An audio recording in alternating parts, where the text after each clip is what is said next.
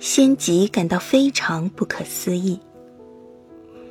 仙吉所想象不到的是，就像掌柜们会聊起那家寿司店，A 和 B 也会有那样的闲聊。他一心以为，肯定是当自己倾听掌柜们闲聊的同时，那位客人也得知了他们闲聊的内容，所以今天才带自己去了那家寿司店。他认为，若非如此，在他们进那家店之前，经过了两三家寿司店而没有进去的事，就无法解释。总之，他越想越觉得那位客人绝非凡人。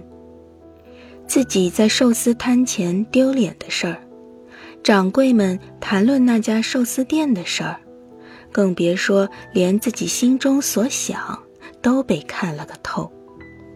所以他才那样丰盛的款待了自己，想来这绝不是人能做到的事。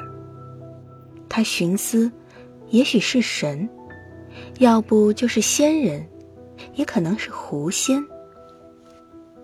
他想到狐仙，是因为他有个伯母，曾因信仰狐仙而一时变得像个疯子。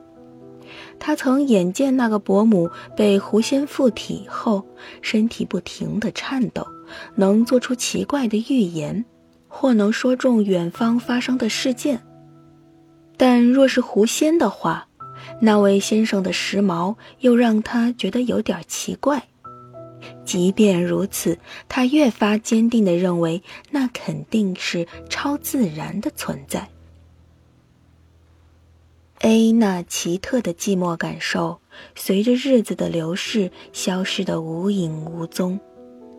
但走过神田那家店前时，他会有种莫名的不安，以致无法再经过那里。不单如此，他再也不想主动去那家寿司店了。倒也正好，往家里叫外卖，全家都能沾光呢。妻子笑道。A 听了，板着脸说：“我这般谨小慎微的人，真不该轻易做那样的事儿啊。”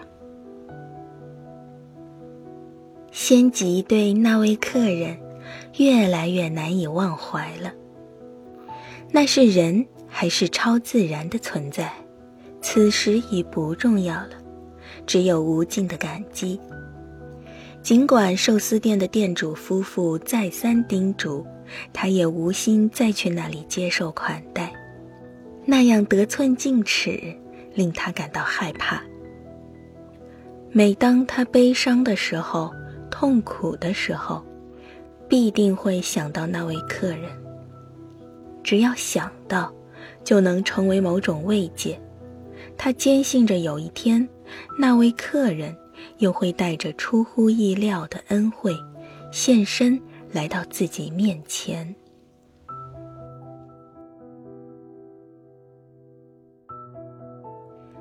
作者将就此搁笔。其实本来想写，学徒由于想要确认那位客人的身份，请掌柜告知了姓名、住址，并前去探访。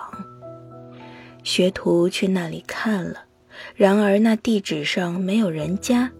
只有座小小的狐仙神龛，学徒大为吃惊。作者曾想这样描写，但渐渐觉得这样写对学徒似乎有些残忍，因此决定在此之前将笔搁下。